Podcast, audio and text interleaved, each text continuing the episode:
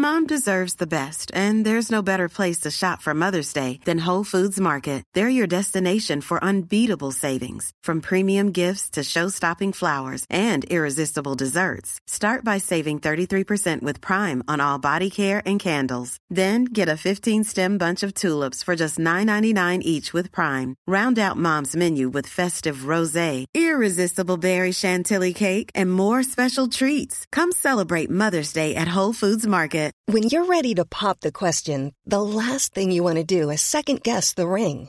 At Bluenile.com, you can design a one of a kind ring with the ease and convenience of shopping online. Choose your diamond and setting. When you find the one, you'll get it delivered right to your door. Go to Bluenile.com and use promo code LISTEN to get $50 off your purchase of $500 or more. That's code LISTEN at Bluenile.com for $50 off your purchase.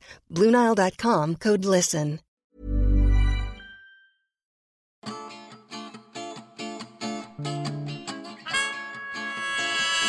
Welcome to Spark London. We tell true stories. We tell them live. And we tell them all across London. This story was first performed by Olive Home in March 2011, where the theme was families. This is the story of two families living in de Beauvoir Square in Hackney, which you may have heard of. The first family was mine. We arrived in December 1977, coldest winter for many years.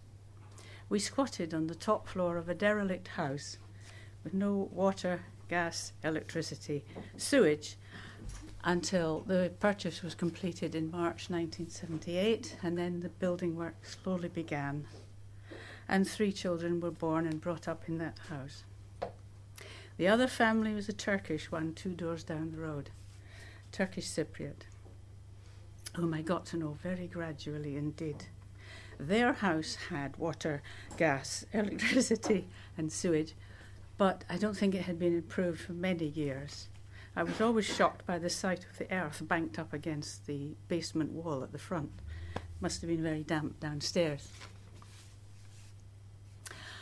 Um, the, uh, the Turkish Cypriot of the family was Ahmed. He was short, smiley, bandy legged, and he always greeted you. He was one of these people of whom you can say, What you see is what you get. So I liked him for that. He was a self employed butcher. He drove a big black Volvo to the slaughterhouse and he'd pick up bags of meat and organs, bring them back to his house in the big black Volvo, and carry them into the front room of his house, which was his workroom overlooking de Beauvoir Square, which is now unspeakably posh. and there he would slice and chop and dice and pack to sell the meat on. I never saw inside Ahmed's house, but I did hear about it from the builder. This builder had a yard opposite. One day he was doing a job in our house after yet another break in. And he had done a job in Ahmed's house. And he said, the flies, you wouldn't believe it. He said, and the smell, it was that bad. You could only stay in for 15 minutes at a time, so we took turns running in and out. Besides Ahmed, there was Mrs. Ahmed, who was also very short, very wide, both side to side, and fore and aft. More or less cubic, you could say. Never smiled, Sometimes you would hear her voice raised in the house. You didn't hear Ahmed's voice raised, it was Mrs. Ahmed. and clearly, she was not a happy bunny. The day I found her sitting on the planter on the corner of the square opposite our house, which some neighbour had put there and planted up, and she was sitting on the corner of this planter, pulling up everything and announcing her discontent to the square, not in Turkish, but in English, very, very limited English, but she wanted everybody to know how she felt. And she went, I know like my husband, yank, and up came some chickweed. my husband, black man, yank, a bit of ivy. I know like black man, up comes a bit of lobelia. it was very clear that all was not happiness in Ahmed's house, and all was not happiness in our house particularly either. I never went and sat in the planter and pulled up what other people had planted. what I did was to run down the front steps, run across the road, into the square, run round the square, sit and stare at my feet, and then go back into the house. I couldn't run away because I had three small children, but at least I could run out of the house. Mrs. Ahmed couldn't run anywhere. Poor soul. One day, um, Ahmed couldn't get the Volvo to start, and you could hear the noise of the starter motor, motor going and going. So, husband Rob gave up what he was trying to do, went and got out the jump leads, took the family car up alongside the Volvo, and they got the Volvo going between the two of them, Rob and Ahmed. Ahmed was absolutely delighted, and we had a friend for life after that. We couldn't do a thing wrong and it was so nice to speak to him. Very limited. You wouldn't get much conversation, but it wasn't really the words that mattered. Time went on, and Mrs. Ahmed passed away, as people do. More time went on, and Ahmed had a stroke. The first I knew about it was him being picked up by an ambulance to take him off to physio sessions, which he did very regularly. But as well as the physio, I really liked the fact that he set up his own program of exercise. First of all, he would walk down to the gate post. The next time you saw him, he got as far as the wall at the edge of the square. Then it was the letter box.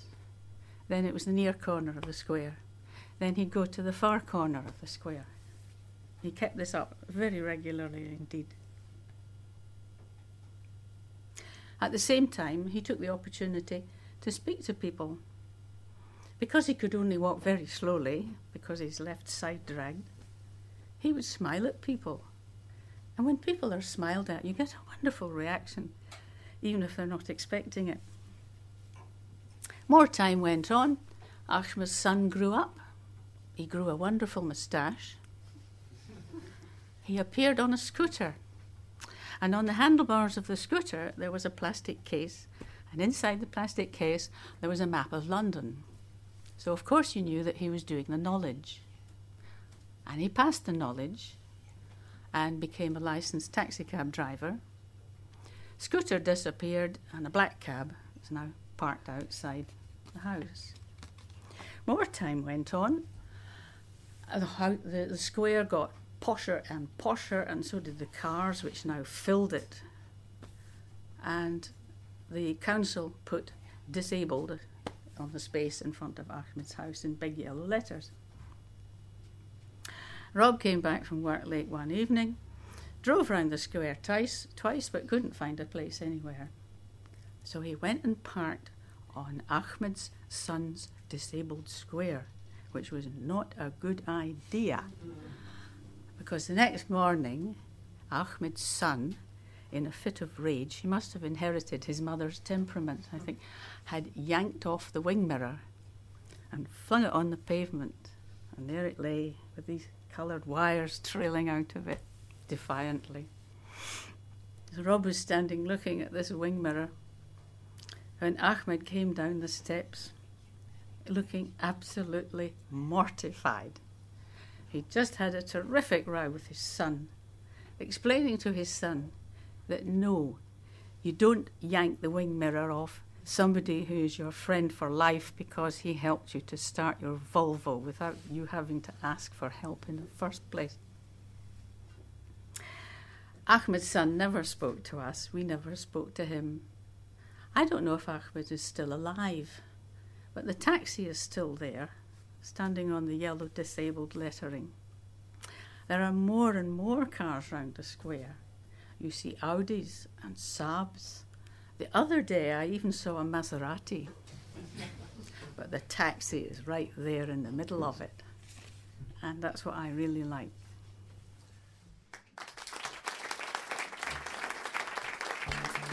For more stories, Head to sparklondon.com. Spark London is produced by Joanna Yates, with audio production by Matt Hill at rethinkdaily.co.uk.